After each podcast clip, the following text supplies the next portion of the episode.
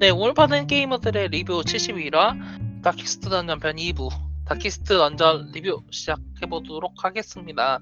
어, Darkest Dungeon은 Red Hook 스튜디오에서 개발되고 개발된 게임으로서 이제 2016년 1월 19일 날 발매가 되고 어, 상당히 많은 콘솔로 발매가 됐어요. 플랫폼으로. 이제 Windows PC는 당연하고요. 어, 플레이스테이션 4, Xbox 1, PlayStation Vita, Linux, iOS, Mac OS 그러니까 iOS로도 발매가 됐었고요. 리눅스나 맥 OS는 당연하고 이번에는 Switch로도 게임이 발매가 됐었던 작품입니다. 어 현재 이제 다양한 나라 언어를 지원을 하고 있고요. 현재는 그 한국어와 번역이 이제 한 차례 어, 됐다가 이- 논란이 되고 새로 번역이 된 게 지금 스팀에 업데이트가 되어 있어요. 지금 계속 피드백을 받으면서 어느 정도 변화를 하고 있는 걸로 기억을 하고 있고, 어, 뭐 이런 식으로 나온 지 2년이 된 게임이 2년이 넘어가는 게임인데 아직도 어, 대규모 확장팩을 두 개 출시할 정도로 인기가 꾸준한 작품입니다. 어, 예, 간단, 그, 아, 예, 예, 얘기해 주세요. 아, 먼저 이야기하세요. 아, 뭐, 별건 아니고요. 저희 네. 이 게임 자체가 사실 2년 가까이 됐는데 업데이트를 계속 하고 있는 거잖아요. 근데 그렇죠. 2016년 게임이죠. 저- 요즘 인디 게임들, 얼리석 섹스로 나와서 나름대로 정착한 게임들이 다들 이런 추세긴 해요. 한 게임을 일단 내놓고, 내놓고 난 다음에 계속 꾸준하게 업데이트를. 업데이트를 하는 거죠. 그쵸. 최근에 Enter the Gungeon 리뷰를 썼는데, 어, 네. 아. 어, 일단 아, 예, 뭐, 말씀하실 거. 예, 그 참고로 그 두 분은 처음으로 Darkest Dungeon 플레이한 지가 한 지가 언제인가요? 아니요, 저는, 저는 Switch가 처음이에요. 아, Switch가 처음이시고 네크님은 저는 발매됐을 때 어 그럼 발매됐을 때랑 지금이랑 인상이 많이 다르거나 그런 건 있나요? 그냥 게임의 전체적인 인상이라던가 그 어떤 그 그러니까 어떤 식으로 많이 메이지, 매니지먼트를 어떤 식으로 해야 된다라는 인상 자체 기본적인 틀 같은 경우는 처음부터 있었어요.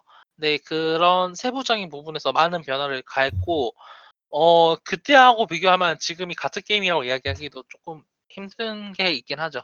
근데 게임의 큰 틀이나 룰 같은 건 바뀌지 않았다는 거죠? 약간 장르가 바뀌었다든지 그런 정도로. 네네 그건 아니죠. 예, 그 뭐랄까 얘랑 얘는 같이 파티를 꾸릴 수 없다 이런 거라든지 그런 세세한 게 바뀌었다는 거지 그런 큰 틀이 바뀌었다 이런 거는 아니라는 거죠. 그쵸. 예. 이게 이제 어 그래서 그 이야기 네. 하시려 네, 아 그게 좀 약간 궁금했어요. 약간 2010 아. 저는 올해 처음 플레이한 거였으니까 그 네네. 2010 그 일단 일단 발매를 해놓고 업데이트를 한다는 게 트렌드이니까 거기서 일단 두 종류는 아니잖아요. 게임이 아예 완전히 바뀌어버리거나 아니면은 그게 좀 완성도를 높이면서 다듬어가는 느낌으로 가거나 예를 들면 아까 얘기했던 Fortnite 같은 경우는 인디 게임이 아니긴 하지만 비교를 할 모드로 나오는 거면은 까미 보는 월, 원래 원조 게임을 잡아먹고 그게 그게 메인이 된 그런 느낌인 거기도 하고 그 그런- 비교를 할 거면은 그쪽이 더 가깝죠. 노맨즈 스카이 쪽이. 아 그쵸 노맨즈 스카이도 그런 느낌이고 어 아 그래 그래서 그 레비아타님이 이제 그 얘기하시려고 했던 내용이 뭐였던 거죠? 그 계속 게임들이 업데이트를 하, 나간다는 트렌드에서 아, 근데 이제 어떻게 보면 다, 그러니까 보통은 한 게임들 만들면 다음 게임으로 넘어가잖아요. 그쵸? 보통요. 근데 다른 신작을 만드는데 요즘 인디 게임 제작, 제작사들은 한 게임을 두고 한 1년, 2년을 갖다 계속 업데이트를 하면서 그 그리고 타 플랫폼으로도 내고 그러니까 한 게임을 잘 만들어 놓고 그러니까 플랫폼을 하나 구축을 해 놓은 다음에 그 위에다 뭔가를 계속 얹는 걸 이제 작업을 하는 거죠.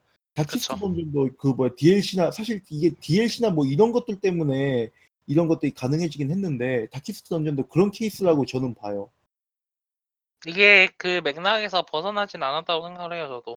그 이런 식으로 업데이트를 꾸준히 했었던 그러니까 나온 지 2년에서 3년 정도 돼서 계속 업데이트를 하고 있는 게임 같은 경우엔 어 일단은 저희 네크로댄서도 그드 한 맥락에 있다고 생각을 하고요. 그 최근 발매된 게임들은 웬만한 인디 게임들은 보통 그런 맥락 그 이런 식의 그 업데이트를 하려고 해요.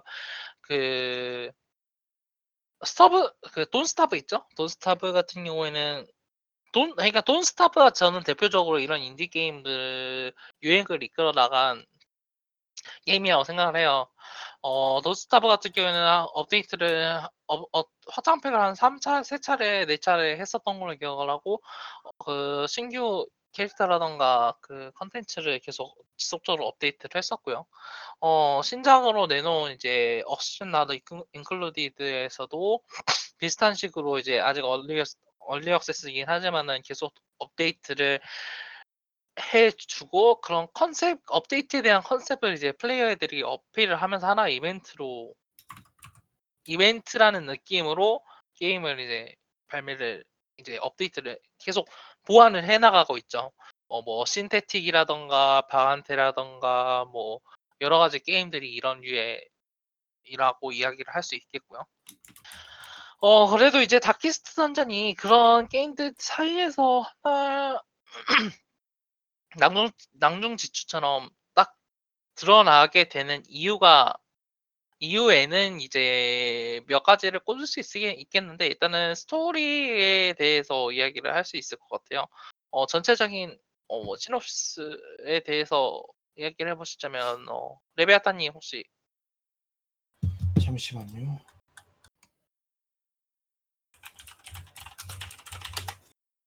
간략하게 설명을 드리자면은 그 이제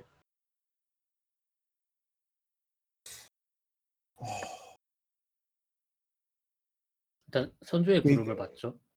그쵸. 근데 그 그거보다 이제 좀 더 좋은 게 있는지 그게 좀 생각 중이라 그 그게 가장 깔끔하긴 해요. 그쵸. 그러니까 이제 예전에 이제 자기 그 선조 그러니까 자기 이제 가문 가문의 이제 선조한테 이제 부름을 받아가지고 돌아온 이제 그 영주가 그 용병들 구용을 해가지고 그 용병들 영즈 자신의 기밀을 자신 예, 뭐 자신의 이제 권리를 주장하고 동시에 이게 영, 그 영지의 어두운 그런 비밀들을 파헤친다라고 얘기를 하면 가장 좋고요. 근데 이제 실제 이제 그렇게 하면은 뭔가 좀 꿈과 희망이 넘쳐나는 게임처럼 보일 수 있는데 이제 실제는 러브크래프트 뭐 벽 속의 쥐라던가 뭐 이런 참 골때리는 그, 그 cosmic 호러 cosmic 호러의 그런 영향을 많이 받는 게임이죠. 잔뜩 섞어버렸죠. 그렇죠. 그 진짜 골 때리는 그러니까 이게 어 조금 이제 그로테스크하고 기괴한 느낌을 살리는 스토리가 되는데 어 러브크래프트 이거에 대해서 설명을 조금 해주실 수 있을까요? 저는 사실 이야기 크툴루 이제 러브크래프트와 이제 그 러브크래프트 신화라고 하죠? 그 아니, 크툴루 신화. 아, 네. 크툴루 신화죠. 크툴루 신화는 이야기는 많이 들었는데 사실 직접 접해 본 적은 없어가지고 혹시 설명을 좀 해주실 수 있을까요? 간단하게 모르시는 그러니까- 분들도 있을 거. 어... 보통 이제 러브 크툴루 신화 나 cosmic 호러라는 게 개념 자체가 이렇게 생각하시면 될 것 같아요. 그러니까 러브크래프트가 이제 소설을 쓴 것들이 쓴 이제 공포 소설들을 이제 많이 썼는데 그 러브크래프트가 그 구축한 그 세계관이 있어요. 그 세계관에서 그러니까 피할 수 없는 광기라던가 혹은 그 피할 에, 그 정확하게 피할 수 없는 파멸과 그로 인한 광기라던가 이런 부분들에 대한 것들 다른 것도 있어요. 그래서 이제 그런 부분 그런 러브크래프트만의 그런 어떤 색채를 가진 그런 작품들을 작품들과 그 거기서 이제 갈라져 나온 작품들에 대해서 작, 분위기를 공유하는 작품들에 대해서 이제 cosmic 호러 우주적인 공포라고 해서 호러라고 이제 부르기 시작을 했거든요. 근데 그 크툴루 신화 같은 경우에는 이제 러브크래프트가 그 cosmic 호러를 이제 정의 내리기 위해 cosmic 그 뭐야 자기가 이제 작품을 만들면서 그냥 이렇게 성기게 만들어 놓은 그 어떤 세계관이 있었는데 후대 작가들이 그걸 이제 이어받으면서 거기에다 살을 붙이고 뭐 신화를 덧대고 해가지고 거대한 이제 체계를 구축을 해놓은 거예요. 사실 이제 보면은 cosmic 호러가 꼭 크툴루 신화하고 매칭이 되는 건 아니지만은 대부분 이제 크툴루 신화 그러니까 cosmic 호러와 크툴루 시- 그러니까 보통 이제 사람들이 cosmic 호러 얘기를 한다고 하면 대부분 이제 크툴루 신화하고 연계가 돼 있거든요. 왜냐면 그그이 cosmic 호러 라고 불리는 그 장르 중에서는 크툴루 신화가 가장 큰 편에 속하니까 이게 어떻게 보면은 실제 그 다키스트 던전 같은 경우에도 그 러브크래프트 소설 몇 개를 직접적으로 영향을 받은 게 보여요. 예를 들어 가지고 그 이게 갑자기 그 러브크래프트 소설 이렇게 벽 속의 쥐로 기억을 하고 있는데 잠시만요. 잠시만요. 어, 어, 게다가 제작자들 정보를 찾아보니까 보드게임 제작 경력이 있다는 걸 보면은 러브크래프트 아, 예, 그러네. 쪽이랑 그거랑 접점이 있었을 것 같기도 하네요. 어, 그럴 수 있죠. 그리고 실제로 많은 영향을 아, 보드 게임이라던가 이런 그 그쪽이 러브크래프트랑 관련이 많죠. 그러니까 그런 영향을 작품 준 게 많죠. 그 예. 이게 일단은 Call of Cthulhu라는 그 테이블 RPG 룰도 major한 축에 속하고 그 공포 장르를 그 뭐라고 해야 되죠? 어, 네. TRPG로 구현할 수 있는 룰로서는 major한 편에 속하니까요. 어 실제로도 이게 이제 그 Darkest Dungeon에서도 그런 크툴루 신화에 등장하는 그 신 신이 언급이 되는 걸로 알고 있어요. 예, 그 기- 기어오는 혼돈의 화신이 되었다라는 니알라토 이야기. 텝이나 뭐 그런 부분들. 그러 그리고 그 그 뭐죠? 그 문어하고 예, 그런 해산물과 해- 그러니까 대양인으로 이제 게임에서는 언급이 되는데 그 좀 이제 인간이 변기한 그런 형태가 자주 나오잖아요. 그리고 이게 이- 이런 변화하는 게 변화하는 계기가 진실 더더 뭐지? 알아서는 안 되는 이해할 수 없는 무언가의 지식을 얻- 얻었기 때문에 그런 식으로 변화하기 시작하는 게 이제 그치 그 그 팔라 그 완전- 아, 그 뭐야 그 뭐지 코스믹 홀로라는 것 자체가 그 코스믹이라는 것 자체가 이제 우주적인 거잖아요.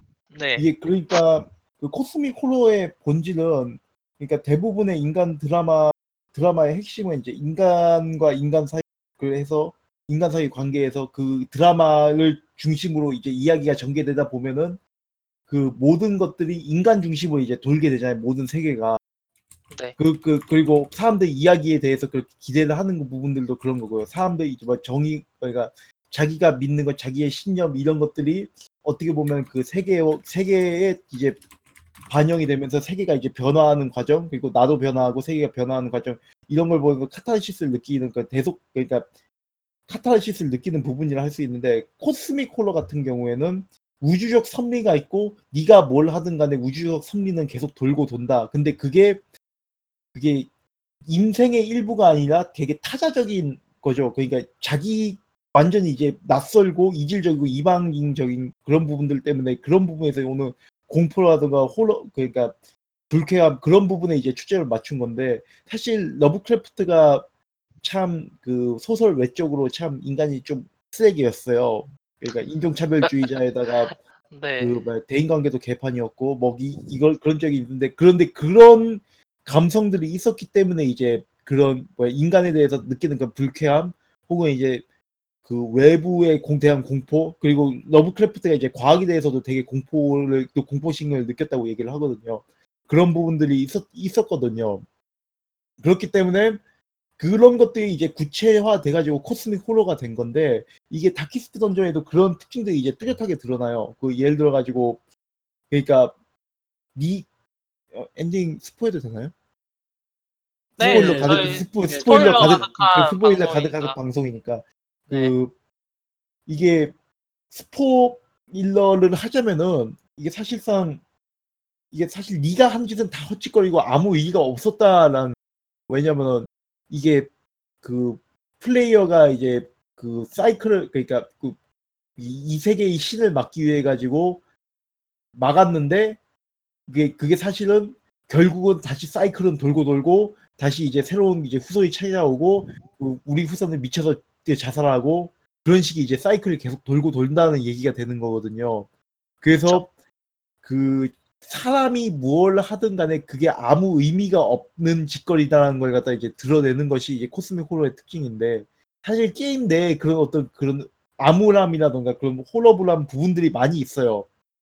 그런 부분들이 되게 좀 어떻게 보면 매력적인 게임이기도 하고요. 그렇죠. 그 러브크래프트 소설들을 보면은 되게 오는 느낌이 뭐랄까 대학교의 교수님들 소개 같은 느낌이거든요. 뭐, 뭐라고요? 어? 그 러브크래프트에 나오는 신들 같은 듯- 그 우주적 존재들 있잖아요. 예, 예. 얘들을 보면은 항상 끝에는 소환자에게 무엇과 무엇과 무엇에 대해서 가르쳐 준다라고 써 있는데 이거 완전 대학교 교수님 같은 건데 문제는 그걸 배우고 나서 이제 자신과 자기 주변의 인물들이 그 뭐랄까 인간적인 그런 측면에서는 되게 무의미한 존재가 돼버리는 그런 느낌이 있는 거죠. 그렇긴 하죠. 막 그쵸 무슨 오징어 같이 돼버린다든지 실제 실제 오징어죠. 그죠. 그래서 뭐 그런 느낌이 되게 게임에서도 있긴 해요. 근데 저 좀 약간 아까 애매했던 게, 그러니까 이게 나중에 후손이 죽고 이제 또 이제 세, 세상에 반복되면 또 후손이 오잖아요. 예. 그 그쵸. 후, 후손이 동일 인물인 건지 아니면 그 후손의 후손인 건지 그게 아마 방금 다른 써- 인물일 겁니다. 아마 다른 인물인 걸로 알고 있어요. 그 아, 이제 그게 또 재밌다고 생각을 하는 게 이렇게 이제 새롭게 세대가 바뀌지만 그 이전에 있던 인물이 후손에 영향을 미친다는 그런 그러니까 게임 플레이적으로 그런 그 영향력을 엿볼 수 있는 게 어, 처음에 이제 그, 그러니까 1회차를 끝내고 그 save data를 이용해 가지고 2회차, 시스, 2회차를 이용을 하면요. 그, 맨 처음에 그, 레이널드하고 누구죠? 디스마스 나와가지고 역마차 내려가지고 맨 마지막에 무덤 나오잖아요. 예. 그 네. 무덤 그 거기서 그 어 나무가 등장한다고요? 그 뭐라고 해야 되나? 검색을 해봐야겠네. 그거 묘지가 있는데 그 묘지를 건, 건드리면은 그 뭐야 그 유령이 뜨면서 돌아가려고 이제 하는 그게 사실 옛, 옛 가주 그러니까 전 회차 플레이어가 자살한 플레이어라는 설정이라고 네. 그렇게 돼 있죠. 전회차 플레이어라는 그런 암시를 주죠 게임에서. 그렇죠. 그래가지고 돌아가라고 이야기를 하는데 이게 그 이제 그래가지고 그 그, 그걸 클릭한 순간 상태 이상 걸려가지고 다음에는 또 그 상태 이상 걸린 상태에서 계속 게임 플레이해야 되는데 여튼 그 그런 식으로 표현을 해준다는 것 자체가 또 이 게임의 특징인 것 같아요. 그런 그러니까 그 그 말씀하신 그 코스믹 호러 그러니까 자기 인간으로 인간 개인을 훨씬 넘어서는 그 거대한 섭리를 알게 되면서 받는 스트레스와 그 스트레스를 통한 고통이란 걸 이 게임은 그 시스템으로 잘 표현하고 있다고 생각을 해요. 어, 그 이제 뭐 시스템에 대해서 이야기를 하자면 그 일단 기본적으로 이거는 이 게임은 JRPG? 라고 이야기, JRPG에 가까운 RPG 게임이라고 이야기하면 비슷하겠죠? 아 위저들이 위저들이 위저들이 전열, 그러니까 좀열열 애매하지 않아? 개념이 있고, 그러니까 조금 이게 설명하기가 차라리 차라리 그 J J 그 뭐야 JRPG 되게 보드 게임 저는- 있긴 했는데 그쵸. 보드 게임으로서 실제로 기본 시스템은 보드 게임이라는, 보드 게임으로서 그 주사위 굴리기에 그 기반하고 있다고 생각을 해요. 저는 여러 수치라던가 그런 게. 약간 그런 뭐랄까 주사위라는 게 눈에 보이지를 않고 게다가 그 보드 게임의 보드의 칸 하나 하나가 심리스하게 돼 있어가지고 느껴지지 않는 이런 느낌이긴 했는데 그러니까 그 보이지 않는 칸을 하나 하나 지, 진행할 때마다 사실은 눈에 보이지 않는 주사위가 던져지고 있는 거잖아요. 그쵸. 그리고 그렇죠. 그 기술 하나 쓸 때마다도 보, 보이- 눈에 보이지 않는 주사위가 던져지고 있는 거고. 근데 의외로 그냥 보이는 부분만 봐가지고서 턴제 RPG라고 보면은 서양엔 턴제 RPG가 없었나는 그런 제가 어 그러고 보니까 없었던 것 같기도 하는 그런 느낌이 들기도 아 아니요 하고. 아니요 그 뭐야 그 따지자면은 있긴 많았어요. 뭐 바드테일이라던가 뭐 울티마 그 뭐 언더월드라던가. 그러니까 던전을 탐색한다는 그런 개념의 게임들은 꽤 많았어요 생각해요 근데 다만 그 사실 저도 그 생각을 했, 그 오히려 저는 그 뭐야, Wizardry보다는 그 옛날 게임들 Ultima Underworld나 뭐 이런 쪽에 가까웠었다고 생각을 했었거든요. 네. 그리고 로- taste도 로- 로 그라이크 게임 같은 거는 네, roguelike를 벗어나가지고요. roguelike는 떼어놓고.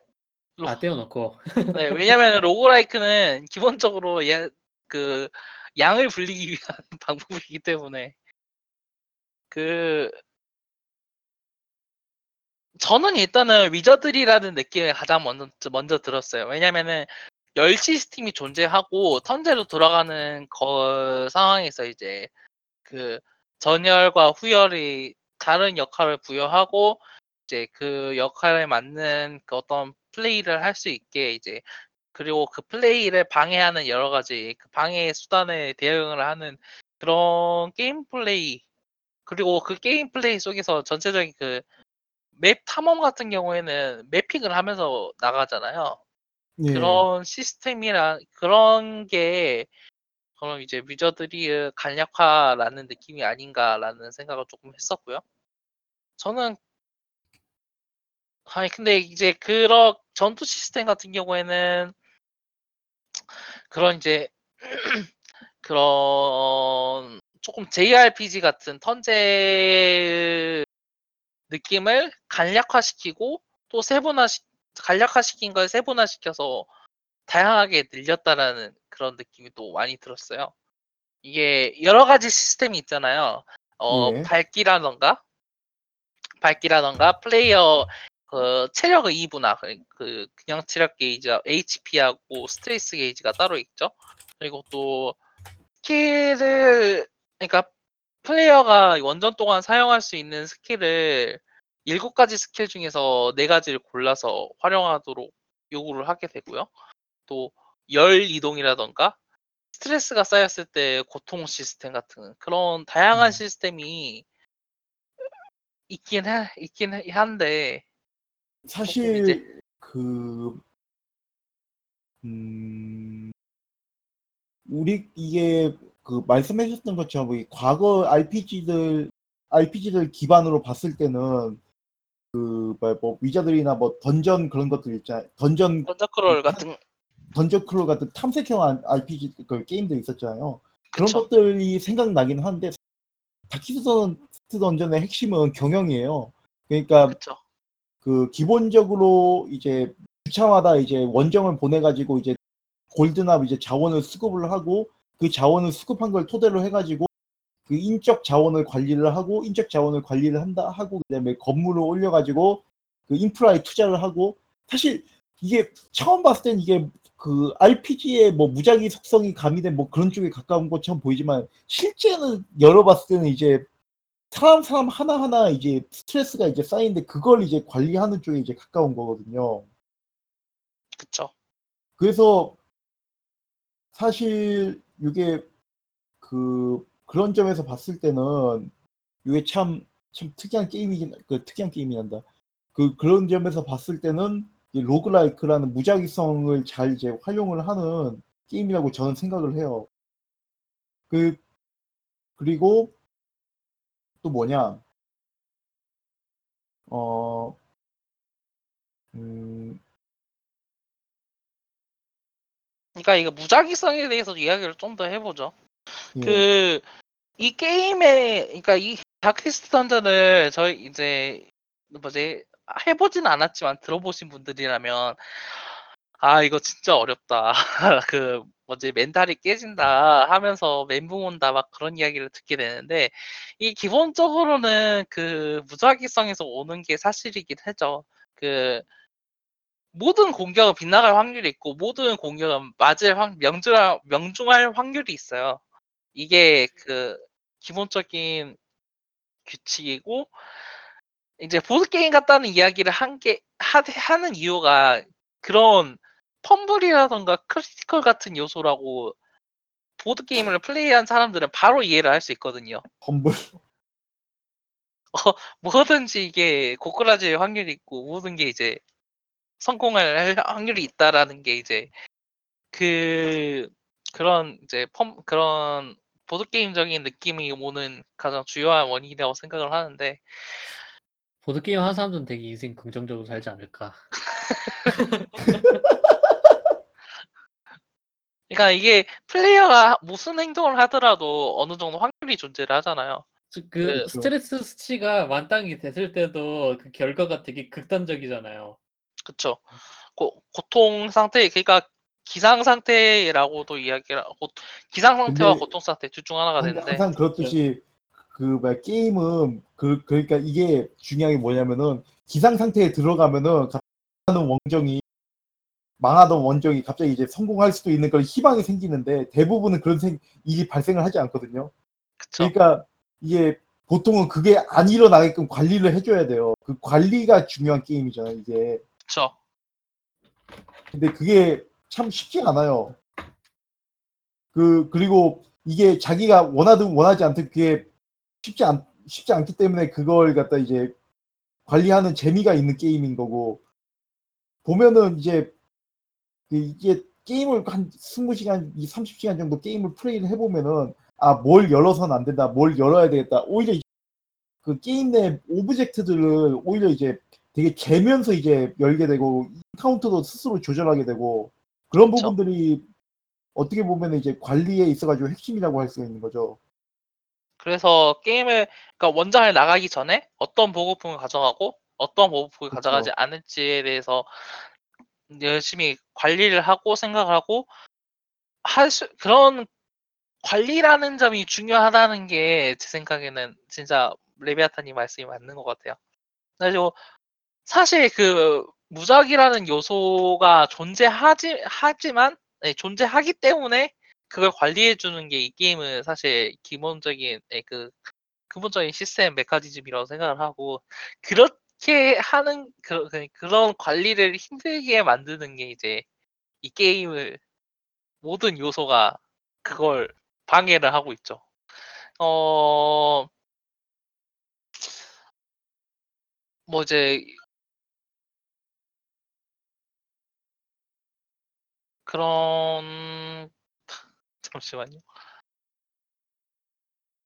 그, 그 사실 이제 그 이 게임의 이게 그리고 이게 난이도도 좀 얘기를 해둬야 되는 게 네네. 처음에 좀 익숙해지면은 그 그냥 물론 전 radiant로 하긴 했어요. 물론 그 좀 스트레스 좀 덜 받으려고. 근데 radiant에서도 솔직히 얘기해서 처음에 이제 익숙해지면은 그, 그 초급 같은 경우에는 그냥 쉽게 클리어는 할 수 있거든요. 근데 초급 이후부터 이제 크게 문제 이게 문제가 되기 시작하죠.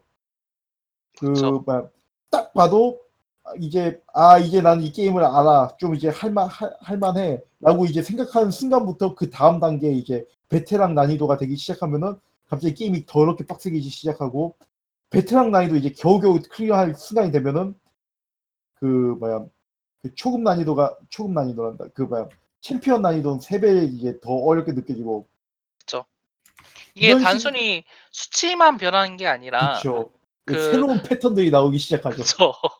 새로운 패턴들이나 새로운 요소가 되는 몬스터가 mob이 등장하기 시작을 하고 또 이제 그 설명을 듣는데 그 뭐죠? 베테랑 다음이 뭐였죠? 챔피언이요. 챔피언 네, 챔, 챔피언 아니다면서 그 몽둥이 든 트롤이었나? 걔한테 붕둥이 한 대만 맞으면 이제 모든 생각이 다 바뀔 거라고.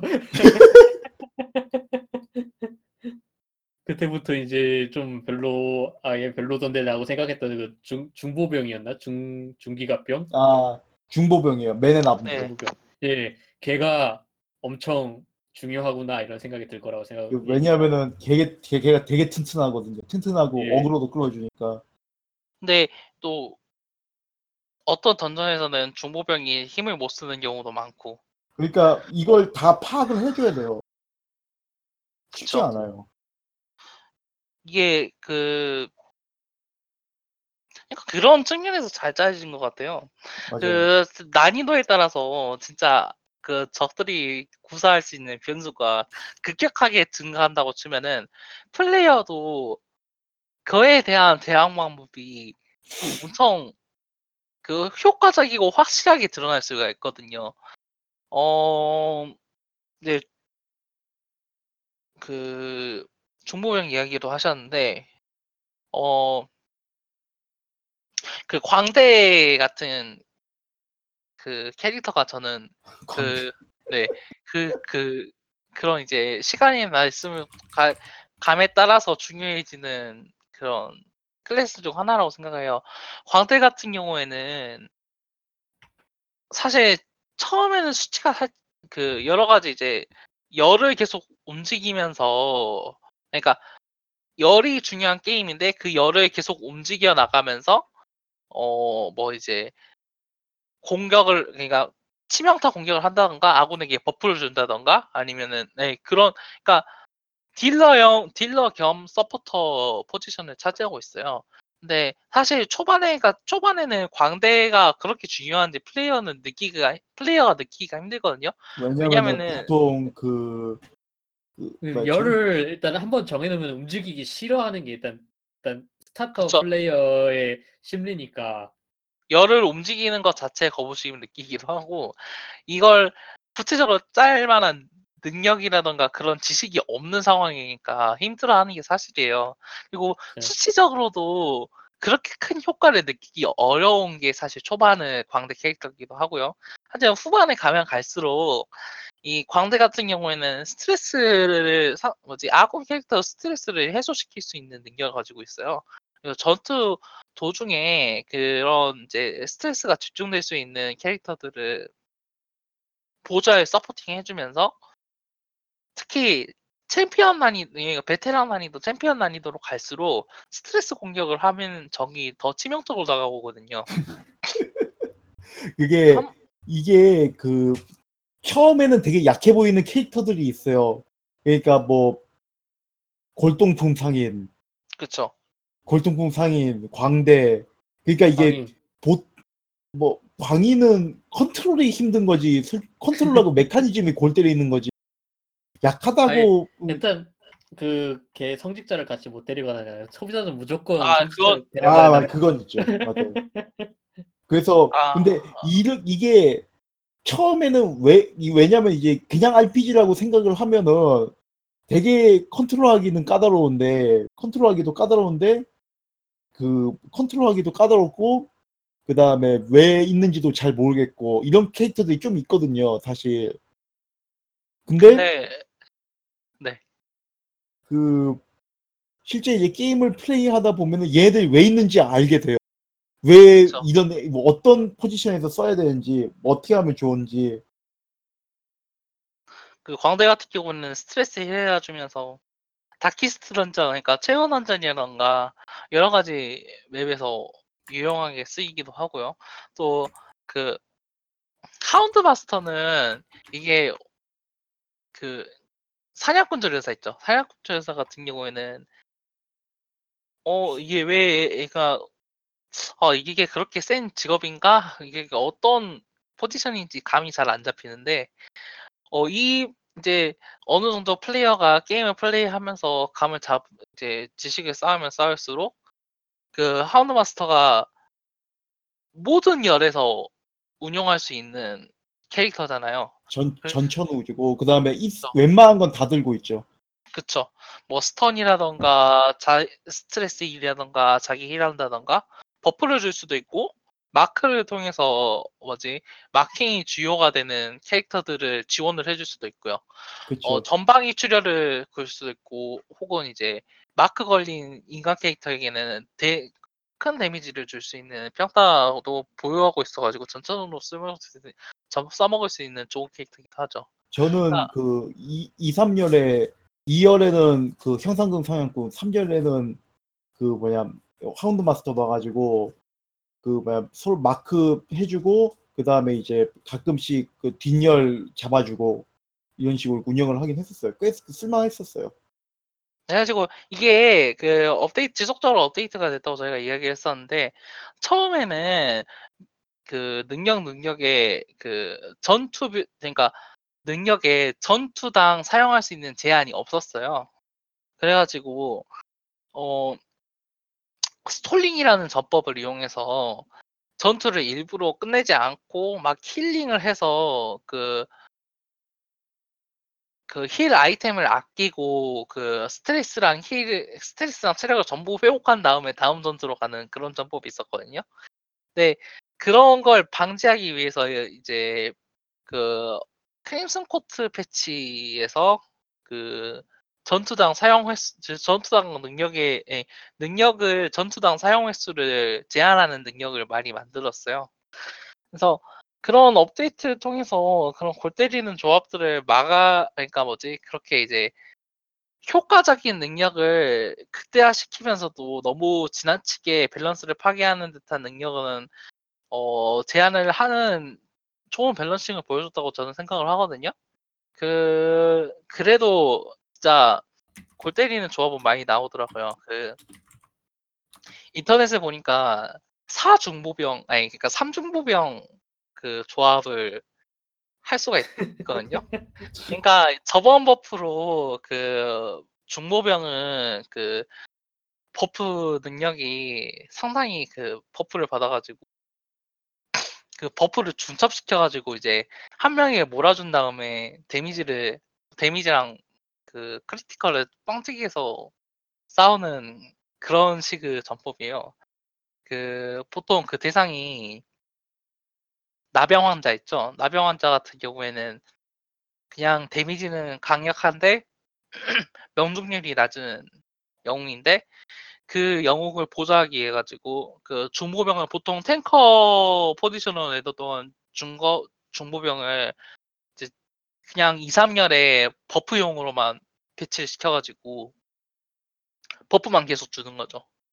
명주 그래서 앞 전 전열에 있는 나병 환자가 그 buff랑 buff랑 buff는 전부 다 받아가지고 눈에 보이는 건 전부 다 깨부수는 그런 포지션으로다가 자리 잡고 아니면은 실제 그 그 뭐야 그 잘 이 게임 자체를 그 뭐야 지속적으로 운영을 잘 해줘가지고 네 그 뭐야 계속 뭔가 OP나 뭐 이런 게 없고 그걸 갖다 잘 잘 해주고 있어요 사실. 그래서 되게 지금- 어떻게 보면은 지금 있긴 한데 OP가 있긴 한데 사실. Shieldbreaker가. 아.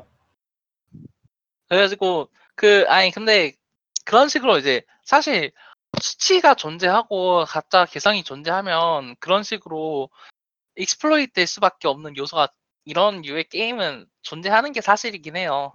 근데 그런 요소를 최소화할 수 있게 게임을 만들어 나가는 것도 대단하다고 생각하고 이게 제가 해서 한 거. 포만 돌려가지고. 포도탄이 원래 데미지가 안 나오는데. 여튼 이런 식으로 게임 플레이 하는 게 재밌다고 생각을 해요 저는. 그 결국에는 이게 그 무작위 요소를 최소화하는 한 가지 방법 매, 매니지먼트 방법이라고도 생각을 하고요. 딱 아, 저는 아마 베테랑에서 관둘 것 같아요. 그 이야기를 해보죠. 근데 어 저 같은 경우는 이 게임을 사실 100시간 넘게 플레이를 했어요. 130시간. 그래가지고 패치 나올 때마다 사실 새, 주- 새 가문을 만들어 새 영지를 파가지고 게임을 플레이를 했거든요 지금 플레이하고 있는 게 세 번째 영지인데 지금 이 영지가 가장 오래 하긴 했어요. 110주차 지금 넘, 넘어가고 있으니까. 그런데 사실 아직 clear를 못했거든요.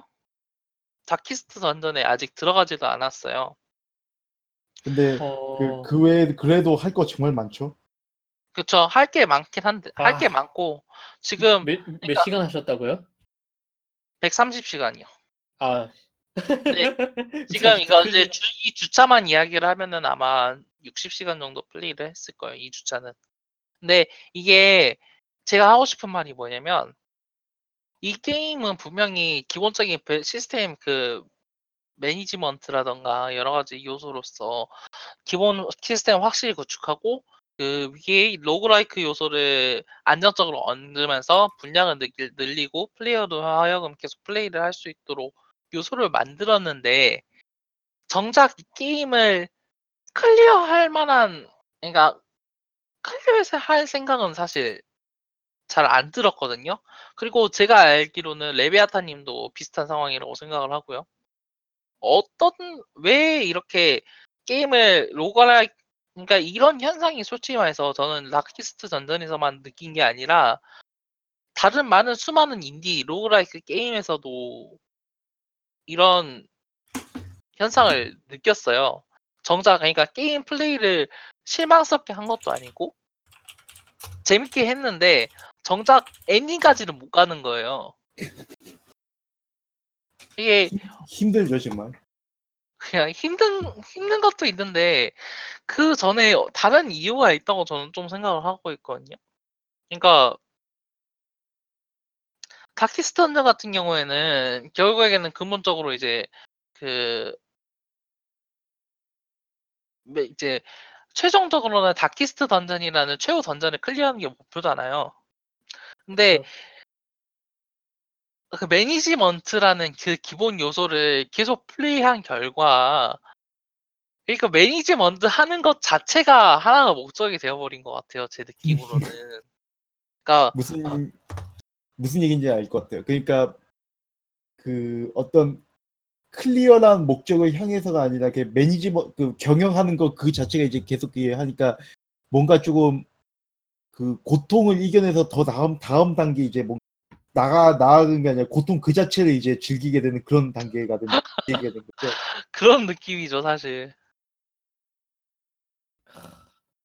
조금, 그러니까 이게 단순히 고통스러운 이 게임뿐만이 아니라 근데 다른 게임에서도 이런 일이 있었다 있는다는 게 저는 좀 아, 자, 자주 생각해볼 있죠? 만인 거죠. 자주 있죠. 아니 단순하게 그 Division만 보더라도 스토리가 어 이거 스토리 재미가 없네라고 생각한 순간부터 이제 다른 게임에 즐기는 방법이 시작되는 거잖아요. 그러긴 하죠. Darkest Dungeon도 은근 스토리가 마지막에 엔딩이 그게 충격적이었고 연출이 그래서 그런 거지 그 중간에 이제 보스전이 아닐 때면은 이제 되게 사, 사람을 괴롭히고 그런 스토리 요소는 부각되지 않잖아요. 그 일지라던가 그런 걸로밖에 사실 드러나지 그쵸. 않죠. 보스 보스라던가. 그죠? 보스 보스랑 일지 엔딩 이 세 부분 이랑 좀 자잘한 요소들 맞죠? 그쵸. 예, 그러다 보니까 다른 부분에서의 재미가 이- 가 없다면 이 게임이 지금 아마 여기서도 지금 얘기를 안 하고 있겠죠? 그렇죠. 예, 이게 지금 스팀 기준으로 잠깐만요. 아 그럼 그동안 좀 잠깐 얘기를 하자면은 네. 일본에서 일본에서 이 다켓 선전 얘기 나 다켓 선전 출시한다 이 얘기 나오면서 아, 네. 그 그, 그, 그, 성, 성우가 그- 더빙 해가지고서는 PV도 뿌리고 찍은 무슨 거. 이베인트도 하고 했었잖아요. 네. 그거 지금 다 지워졌어요. 아, 다 지워졌다고요? 다 지워졌어요. 아, 그, 진, 근데 진짜 개판이었는데, 그거. 그 약간 그 게임의 분위기랑 안 맞다는 항의가 엄청 많았 는지 어쩐지 모르겠지만 다 지워지고 약간 약간 좀 댄디한 목소리로 유튜브 방송을 하는 유튜버가 그 게임 나레이션 더빙을 했습니다 하고는 광고를 아예 새로 찍었거든요. 그래서 음, 다 다 바꿨어요. 그게 근데- 아 그쵸 지금 게임 확인해 보니까 스팀 플레이 Steam을 구매한 플레이어 어, 중에서 2.4% 플레이어만이 게임을 clear를 했어요. 솔직히 아, 근데 던전 아 근데 이게 그 Darkest Dungeon에 들어가서 clear 하는 것도 꽤나 고역인 게임이다 보니까 네, 어느 정도 이해는 돼요. 그러니까 원래 그 clear를 하는 것 자체가 좀 게임을 clear를 하는 것 자체가 전체 통계로 봤을 땐 조금 좀 특이한 부분이긴 한데 아, 그러니까 되게 적은 portion이긴 한데 근데 Darkest Dungeon 더 어려운 부분이 있긴 있죠. 그쵸. 그래서 아니 근데 진짜 이거는 지금 지금 플레이를 하면서 생각을 계속 하고 있는 거예요. 이거 이- 진짜 이래도 되나? 내가 clear를 언젠가 하긴 해야 되는데 그 저는 Color of Madness 나오면 그때 다시 한번 돌아가려고 스, 아 스위치로요. 스위치로. 아 그 모르겠습니다. 저는 그그 멀티기 같은 거는 없죠? 네 multiplay 요소는 하나도 없어요. 존재하잖아요. 대신 그래서? mod가 있죠. 어. mod가 Steam Workshop 기준으로는 상당히 활발하게 돌아가는 게임 중 하나거든요. 사실 네. 근데 mod가 없어도 게임이 재밌어가지고 네. 아, 그, 그쵸. 이 원판이 잘 만들어져 있기 때문에 사실 그 mod가 꼭 필요하다는 게임은 아닙니다만 어, 모드 자체를 제작하고 이걸 접근하려는 그러니까 접근성이 엄청 그 접근성이 엄청 낮다고 해야 될까요? 좋아요. 그 그러니까 많은 심각한 그러니까 그 복잡한 프로그래밍 실력을 가지고 있지 않은 유저라도 그 아이디어만 있으면은 접근 이제 그 모드를 마- 자기, 자기가 원하는 클래스라던가 뭐 이제 게임 요소를 조정할 수 있는 모드를 만들고 이를 공유할 수 있는 구조를 취하고 있거든요. 이게 그 다키스트 던전이 제가 정 뭐지 정말 좋은 게임이라고 생각하는 이유 중 하나가 그런 모드가 활성화되어 있기 때문이라고 생각을 해요. 그 뭐 여러 가지 클래스를 추가를 한다던가 뭐 기존 클래스 스킨을 바꾼다는 것도 있고요. 뭐 신규 건물이라던가 장신구를 만들어 가지고 좀 더 이제 게임을 원활하게 만들거나 혹은 또 원활하게 만들거나 오히려 더 힘들고 하드코어하게 게임을 만들 수도 있고요. 근데 제가 이제 그렇게 활성화된 모드 커뮤니티를 어, 접하면서 느낀 게 어, 그런 이야기가 몇 번 있었죠. 그 난이도가 게임은 난이도 있잖아요. 게임은 난이도가 게임 개발자가 의도한 난이도 게임을 플레이를 하는 것만이 옳은 것인가 라는 이야기를 어, 나왔었잖아요. 예.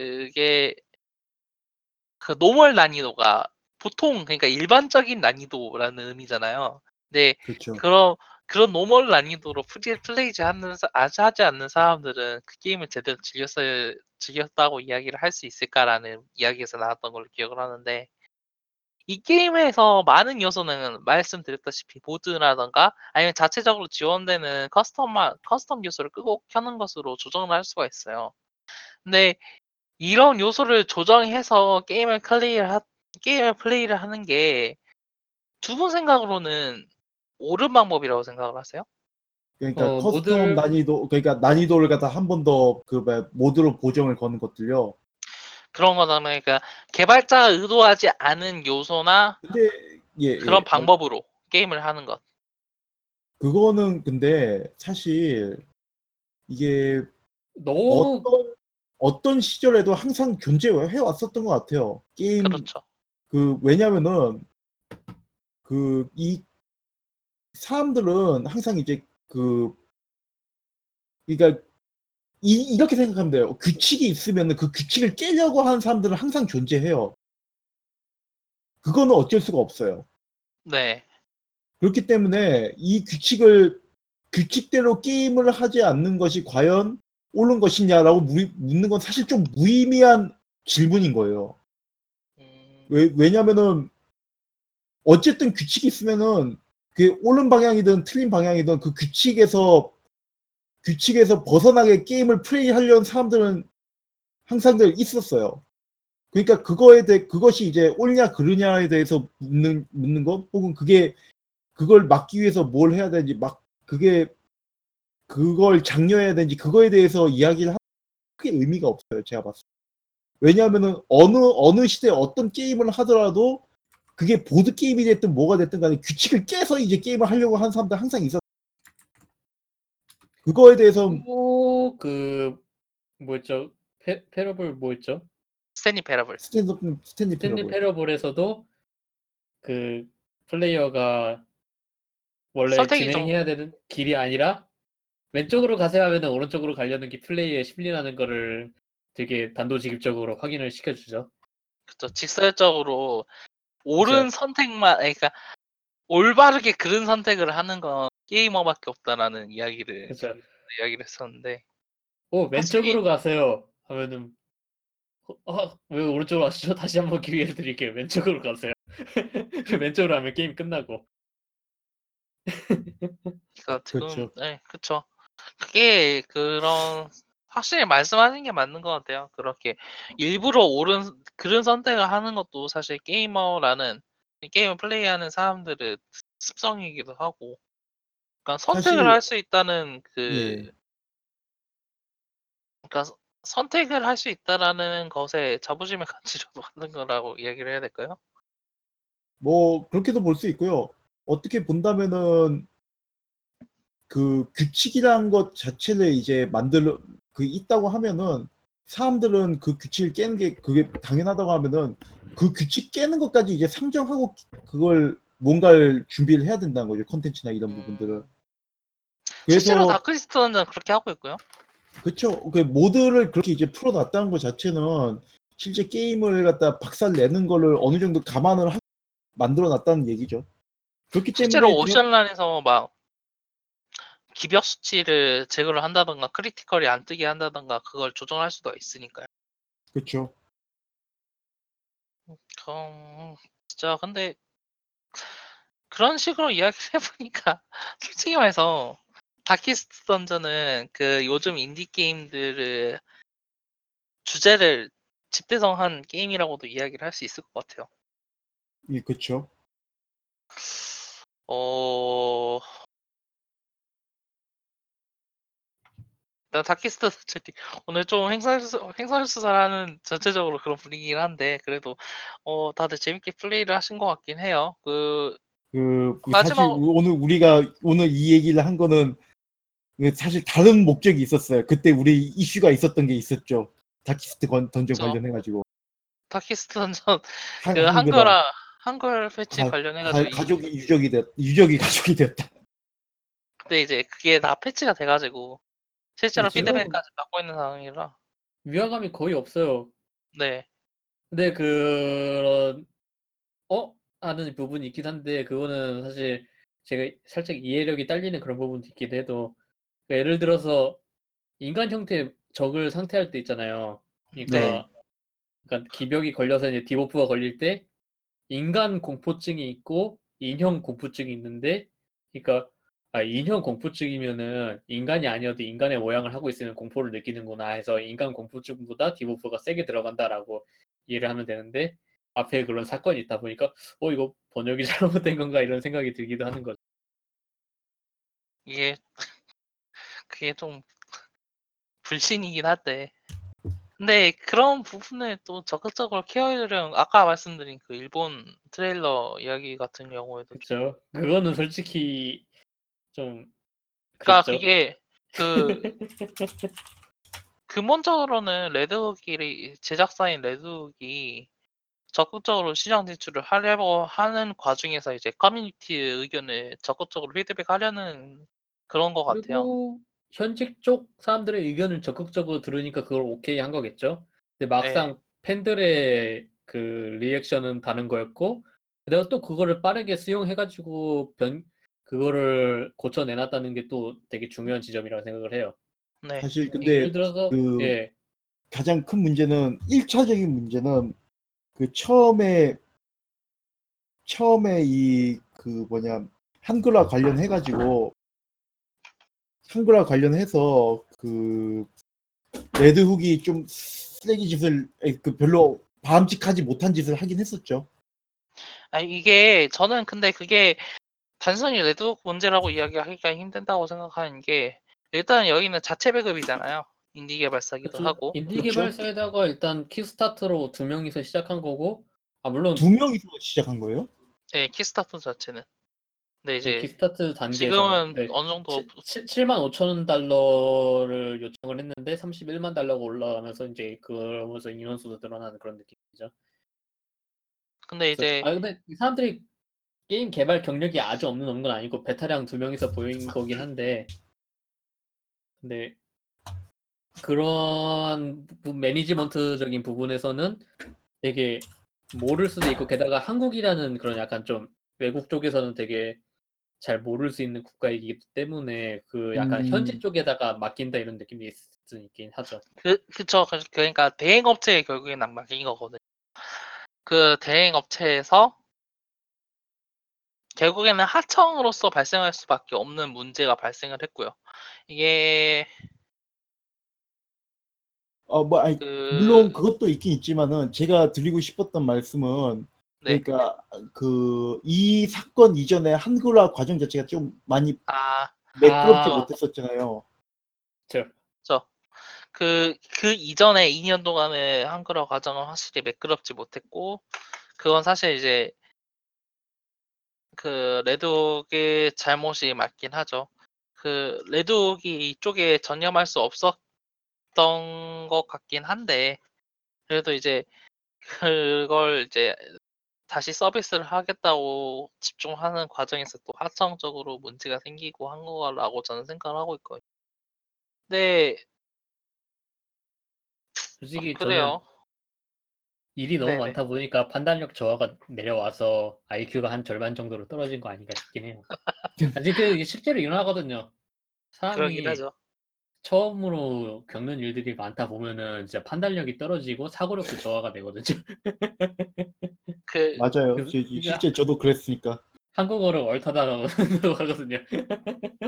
다키스타전 이번에 이제 결국에는 결과적으로는 3년 만, 2년 만이지만 발매가 됐잖아요. 한글 패치가 그렇죠. 2년 만이 됐죠. 2년 만에 됐고 그래도 이 이제 이렇게 발매가 되고 지금은 쓸만할 만한 볼만할 그런 이제 한글 패치가 나왔다는 건 고무될 고무할 만한 그러니까 거부될 만한 점이라고 저는 생각을 해요. 뭐 이런 한글화 자체로 자체가 안 되는 게임도 많고 피드백도 지원 제대로 안 돼가지고 버그가 그대로 있는 게임들도 꽤 있으니 그런 생각을 해보면은 결과적으로는 다키스타 던전이 레드옥이 그 한국이라는 시장에 진출하려고 노력을 한 게 아닌가 싶고 어 아, 말씀드렸다시피 일본 트레일러도 그런 과정 우여곡절을 보여주는 거라고 생각을 해요. 낯선 시장에 진출을 하면서 어떤 실수를 겪고 그걸 어떻게 극복을 하는 것들을 잘 보여줬다고 생각하는데 어, 어, 뭐 이제 다키스 던전 이야기도 꽤 한 것 같은데 어, 마지막으로 간단하게 이 게임에 대한 한 줄평 이야기를 해보시겠어요? 그래서 이 게임은 어떻게 보면은 진짜 수백 시간, 수천 시간을 플레이 사람에 따라서 그렇게 즐길 수 있는 게임이긴 해요. 근데 이제 문제는 그만큼 게임에 대한 스트레스가 내성이 때 높아 높기 높을 필요 높아야 되는 게임이기도 하고요. 그래서 그 어떻게 보면은 가성비는 되게 출중한 게임이긴 한데 취하는 게임이라고 들고 싶어요. 음, 헤라스님은 어떻게 느끼셨어요? 어, 되게 정성적이고 치밀하게 만들어진 게임이기 때문에 되게 평가를 그만큼 받았기도 했지만 이거는 솔직히 가이드 없이는 플레이하기가 매, 매우 힘든 게임이라고 생각을 해요. 음, 어, 뭐 사람마다 느끼는 게 다를 수도 있지만 이거는 진짜 가이드를 옆에 켜놓고서 같이 플레이하는 그런 게임이라고 생각을 하거든요. 네. 요즘이야 스마트폰이 있으니까 그렇지.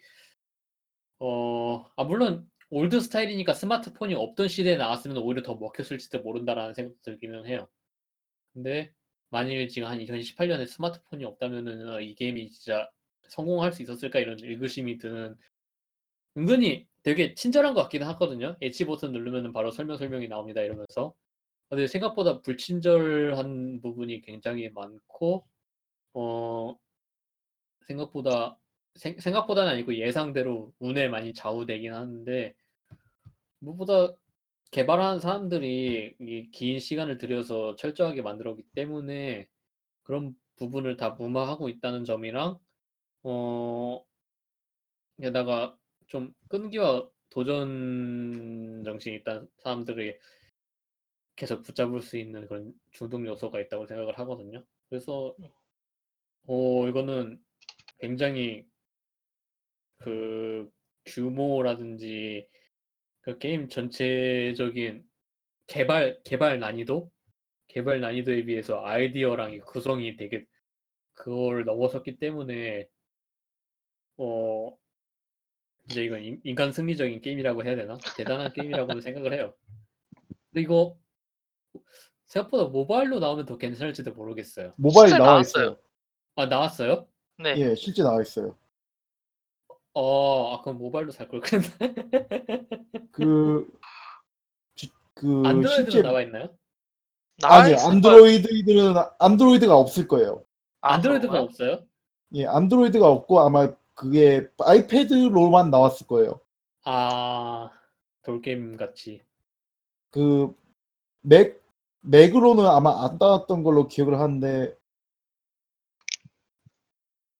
아, 근데 이 정도 난이도면은, 그러니까 개발 난이도로 봤을 때 난이도면은, 이건 아이디어나 구성이 문제니까, 안드로이드 이쪽도 금방 낼 수 있을 것 같긴 한데. 하긴 안드로이드는 패드가 또 없기도 하죠. 그쵸. 예. 저는 그닥 그 다키스 던전 말씀하신 대로 솔직히 말해서 인간 승리라는 게 맞는 것 같아요. 경영, 그- 경영의 승리, 경영충의 어? 승리. 그- 그렇기도 하고 그 저는 정확하게 표현하면 그죠 그거죠 인디 게임 개발로서 꿈? 그, 그, 캐슬 크래셔가 예전에 그랬고, 아이작의 그쵸. 번제가 예전에 그랬던 것처럼, 다키스트 던전은 그 다음은 인디 게임은 어떻게 나가고 있는가를 잘 표현해주고 있는 게임이라고 생각을 해요. 그, 하드코어한 그 플레이는 솔직히 말해서, 그러니까 진입 장벽이 될 수 있는 구간이긴 해요. 근데 오히려 그 진입 장벽에 끌려서 오는 사람들도 분명히 존재하거든요. 그런, 그러니까 어, 자기가 어떤 게임을 플레이하고 싶은지 알고 있는 사람들에게 제대로 정확하게 어필을 하면서도 그런 사람들에 의해서 붕괴하지 않는 시스템을 정교하게 구축해 나가고 그걸 공개할 수 있는 그런 게임들을 게임이라는 점에서 저는 정말 다키스턴전이 좋은 게임이라고 생각을 하고 어 그러니까 어, 뭐든 이렇게 이게 무작위적인 게임이라고 이야기하지만 그 레비아탄이 무자, 말씀 예, 아, 예. 그쵸. 레비아탄님이 말씀하신 것처럼 그 무작위를 관리하고 변수를 줄여나가는데 주안점이 되어 있는 게임이라고 이기 때문에 그런 그 컨트롤, 그러니까 경영을 조, 그러니까 어떤 자원을 management, 아니, 그러니까 게임 내의 자, 자원을 management하고 그런 변수에 대응하는 그런 걸 좋아하시는 분들이라면 정말 재밌게 플레이할 수 있는 게임이라고 생각을 해요. 저는. 뭐, 네, 저는 그렇게 생각을 하고 있습니다. 아, 사실 어, 예. 그렇기 때문에 그만큼 팔릴 수가 있었던 거죠. 그쵸? 꾸준히 판매를 하고 꾸준히 DLC를 만들어서 어필할 수도 있어. 저는 조금만 더 얘기를 하자면은 그 게임이랑 게임 비교하는 거는 좀 싸, 싸움밖에 아닐 기되니까 좀 안 좋아하긴 하는데 네. 2016년이 은근히 RPG가 나왔거든요. 그 Final Fantasy 15 나왔고 그리고는 페르소나 5가 나온 게 2016년이에요. 그쵸. 그래서 Final Persona Fantasy 2016년이에요? 예, 12월 15일. 어, 시, 네. 아, 2015년인가? 16년 맞아요. 16년 9월 16년. 15일. 그쵸, 그쵸, 그쵸. 아, 12월 아니라 9월이구나. 그래서 그 Final Fantasy 그런 그, 그 거대하고 거대한 게임을 찍어 누르고 페르소나 5가 2016년 최고의 RPG 게임으로 뽑혔잖아요. 네. 그래서 근데 제 생, 지금 페르소나 5를 엄청 많이 하고 있거든요, 지금요. 근데 네. Darkest Dungeon을 해본 느낌으로는 RPG라는 장르, 그러니까 JRPG가 아닌 RPG라는 장르라는 축에서 봤을 때는 특히 status 관리라든지 이런 management 측에서 전략적인 느낌이라든지 이런 거에서 어 Darkest Dungeon이 훨씬 RPG로서는 더 우수하지 않나? 아니 진짜- 그 네네. 뭐랄까 일단 직관적이고 간소 아니, 다키스트 던전도 그렇게 직관적이고 간소하진 않은데 그 테레소나 5는 너무 이상하게 빙빙 그- 돌려놔가지고 좀 일본식 시스템이. 아니 근데 페, 페르소나도 간결한 편이잖아요. 솔직히 말해서. 예? 페르소나는 간결하다기보다 인상적이지 않나요? 그러니까 간결 간결한데 그 중요한 이제 자기 자신의 페르소나 있잖아요. 페르소나 아, 5부터 새로 들어간 그 페르소나를 이제 여러 개 소지할 수 있고 관리를 할 수 있는 그게 있는데 그거에 대해서 이제 업그레이드하고 조합하고 그거에 대한 시스템이 무슨 휴대폰 게임 가차 하는 것도 아니고 되게 복잡하고 애매하게 돼 있어가지고 공략을 보지 않으면 절대 알 수 없고 공략을 봐도 되게 복잡하고 아니, 짜증나고 저- 많은 시간을 투자하게 만드는 그런 시스템이 돼 있어가지고 아까 다키스 던전도 반드시 공략을 봐야 된다고 얘기를 하긴 했었는데 페르소나 5는 그거보다 더 심하거든요. 이- 이- 아니, 제, 일본 제 일본 게임 그런 이야기를 한 게 Persona가 낫다고 본 게 비교 대상이 그 Final Fantasy거든요. 뭐, 뭐 sphere 열고 뭐뭐 뭐지 사실- action point 어, 게임을 시작하면 배워야 될 게임이 너무 많아요. 그 Tales 시리즈도 그렇고 저기 그 조금 낫다고 이야기를 하는 그 뭐죠? 그 그 그 그 그 총 나오는 거 그 발큐리아 아 전장의. 발키리아 네, 전장의 발큐리아도 조금 그러니까 새로 접근하는 사람이 배워야 될 게 많은데 어 그 점에 있어서 그 뭐지 그 뭐죠 페르소나도 그렇고 닥소울이면 기 에이 닥소울이 다키스턴들이면 기본적인 건 그 기본적인 건 알고 있으면 접근하기는 괜찮다고 생각을 해요. 그 네, 저는 그렇게 생각을 합니다.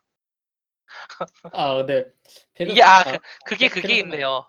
그 buff라던가 nerf가 그 합연산으로 들어가잖아요. 곱연산이 아니라.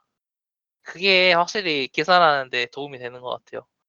다음 뭐지 다른 게임에는 무슨 10% buff를 받으면은 10%에다가 10%를 곱하잖아요. 그래가지고 적용이 되는 게임들이 많은데 아 이게- 그래요? 그쵸 뭐 Division이라던가 아 네. 그런가요? 저는 buff나 debuff 들어가면 그러니까 예를 들어서 동일 buff는 무효되거나 아니면 그냥 플러스 되는 걸로 생각을 하고 있었거든요. 근데 예를 들어서 네. 페르소나 같은 경우는 동일 buff나 debuff는 무효되는 경우가 많아가지고 그쵸. 근데 이 게임 같은 경우에는 동일 buff라도 합연산으로 적용이 되죠. 플러, 플러스 들어가니까 그러니까 예를 들어서 아, buff가 아니긴 한데 예를 들어서 독, 독, 독 공격을 두 번 갈기면은 damage 4 들어가는 게 8 들어가잖아요. 그쵸. 그런 거는 되게 좋더라고요. 아 통쾌해 이런 느낌이라. 그러니까 작은 dot 공격이라도 그 중첩을 해가지고 더 강하게 만들 더 확실한 그쵸. 효과를 볼 수 있다라는 그러니까 그런 게 저는- 직관적이라고 보여요. 전 제가 생각하기로. 중첩 되게 좋아하거든요. 근데 난이도 밸런스 조절 중에서 항상 중첩은 안 된다라는 게 되게 기본적으로 깔고 들어가는 사람들이 많아가지고 그런 부분 정 그러니까 그 방어 수치 그러니까 그런 도트 데미지는 방어 수치 무시하고 들어가잖아요. 또 그쵸. 그런 것도 뭐 너무 머리 쓰지 않게 하는데 저 아, 근데 아까 얘기한 Final Fantasy 15는 지금은 이제 되게 혜자 게임 됐어요. 아이 Fanta- 뭐예요? 2만 원에 그 그래픽에 그 규모의 게임을 즐길 수 있다는 건 엄청난 혜자의 게임인 거죠. 왠지 쌍욕 같은데요. 저 그건 쌍욕 그, 같아요. 그, 게, 그 게임 그 게임이 몇 년 개발됐는데 2만 원까지 떨어졌어. 바키스톤보다 싼 거야 아니에요? 2만 원이? 시, 시, 시- 신품으로 사면 2만 원이고요. 중고로 사면 2만 원도 안 해요. 와 와 진짜 문제 갈 있다, 때까지. 갔구나. 이게 진짜 갈 때까지 갔네 진짜. 근데 제 기억에는 그, 그 뭐냐, 요 게임, 그 게임에 대해 가지고 그 파파는 오랫동안 기다렸던 팬분이 정말로 입을 바득바득 갈았던 분이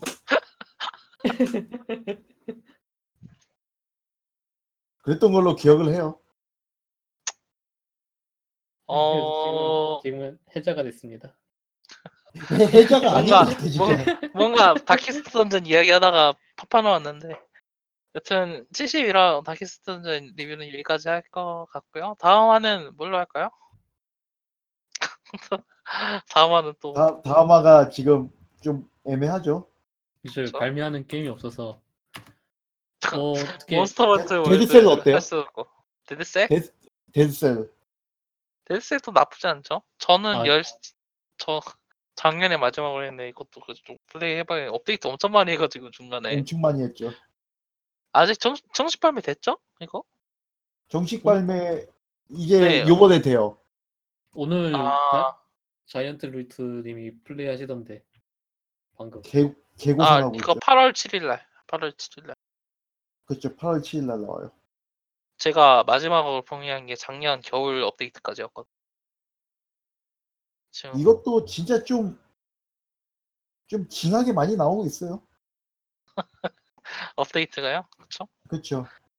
저 진짜 업데이트 관련해 가지고는 긍정적으로 나온 게임들 좀 기억이 안 되니까 이거 Dead Cells랑 Synthetik도 좀 이야기를 해봐도 좋을 것 같아요. 그럼 네, Synthetik 다음 괜찮죠. 다음 화는 인디 게임 중심으로 할까요? 여튼 좀 확실히 정해지는 건 또 다음 달 72화 이야기할 때 정해지는 걸로 하고요. 예. No, No Man's Sky 근데 뭐 DLC 같은 거 안 사도 새로 고쳐진 거 막 적용되고 그러는 건가요? 예, 그거 무료 그럴걸요? 업데이트예요. 확장팩이 아니라 무료 업데이트이긴 한데 아 그러면 아니, 근데 아니 아닌 것 같아. Stardew Valley Stardew Valley 그 multiplay. multiplay 예, 예. 맞아요. 그것도 된다더라고요. 이제 아, 일단은 다음 주에는 그런 이야기를 좀할 것 같습니다. 어, 네 지금까지 다키스트 던전 리뷰 72 올바른 게이머들의 리뷰 72라 다키스트 던전 편이었고요. 네, 그럼 다음 달에는 뭐 인디 게임으로 뵙겠습니다. 네, 지금까지 들어주신 여러분 감사드립니다.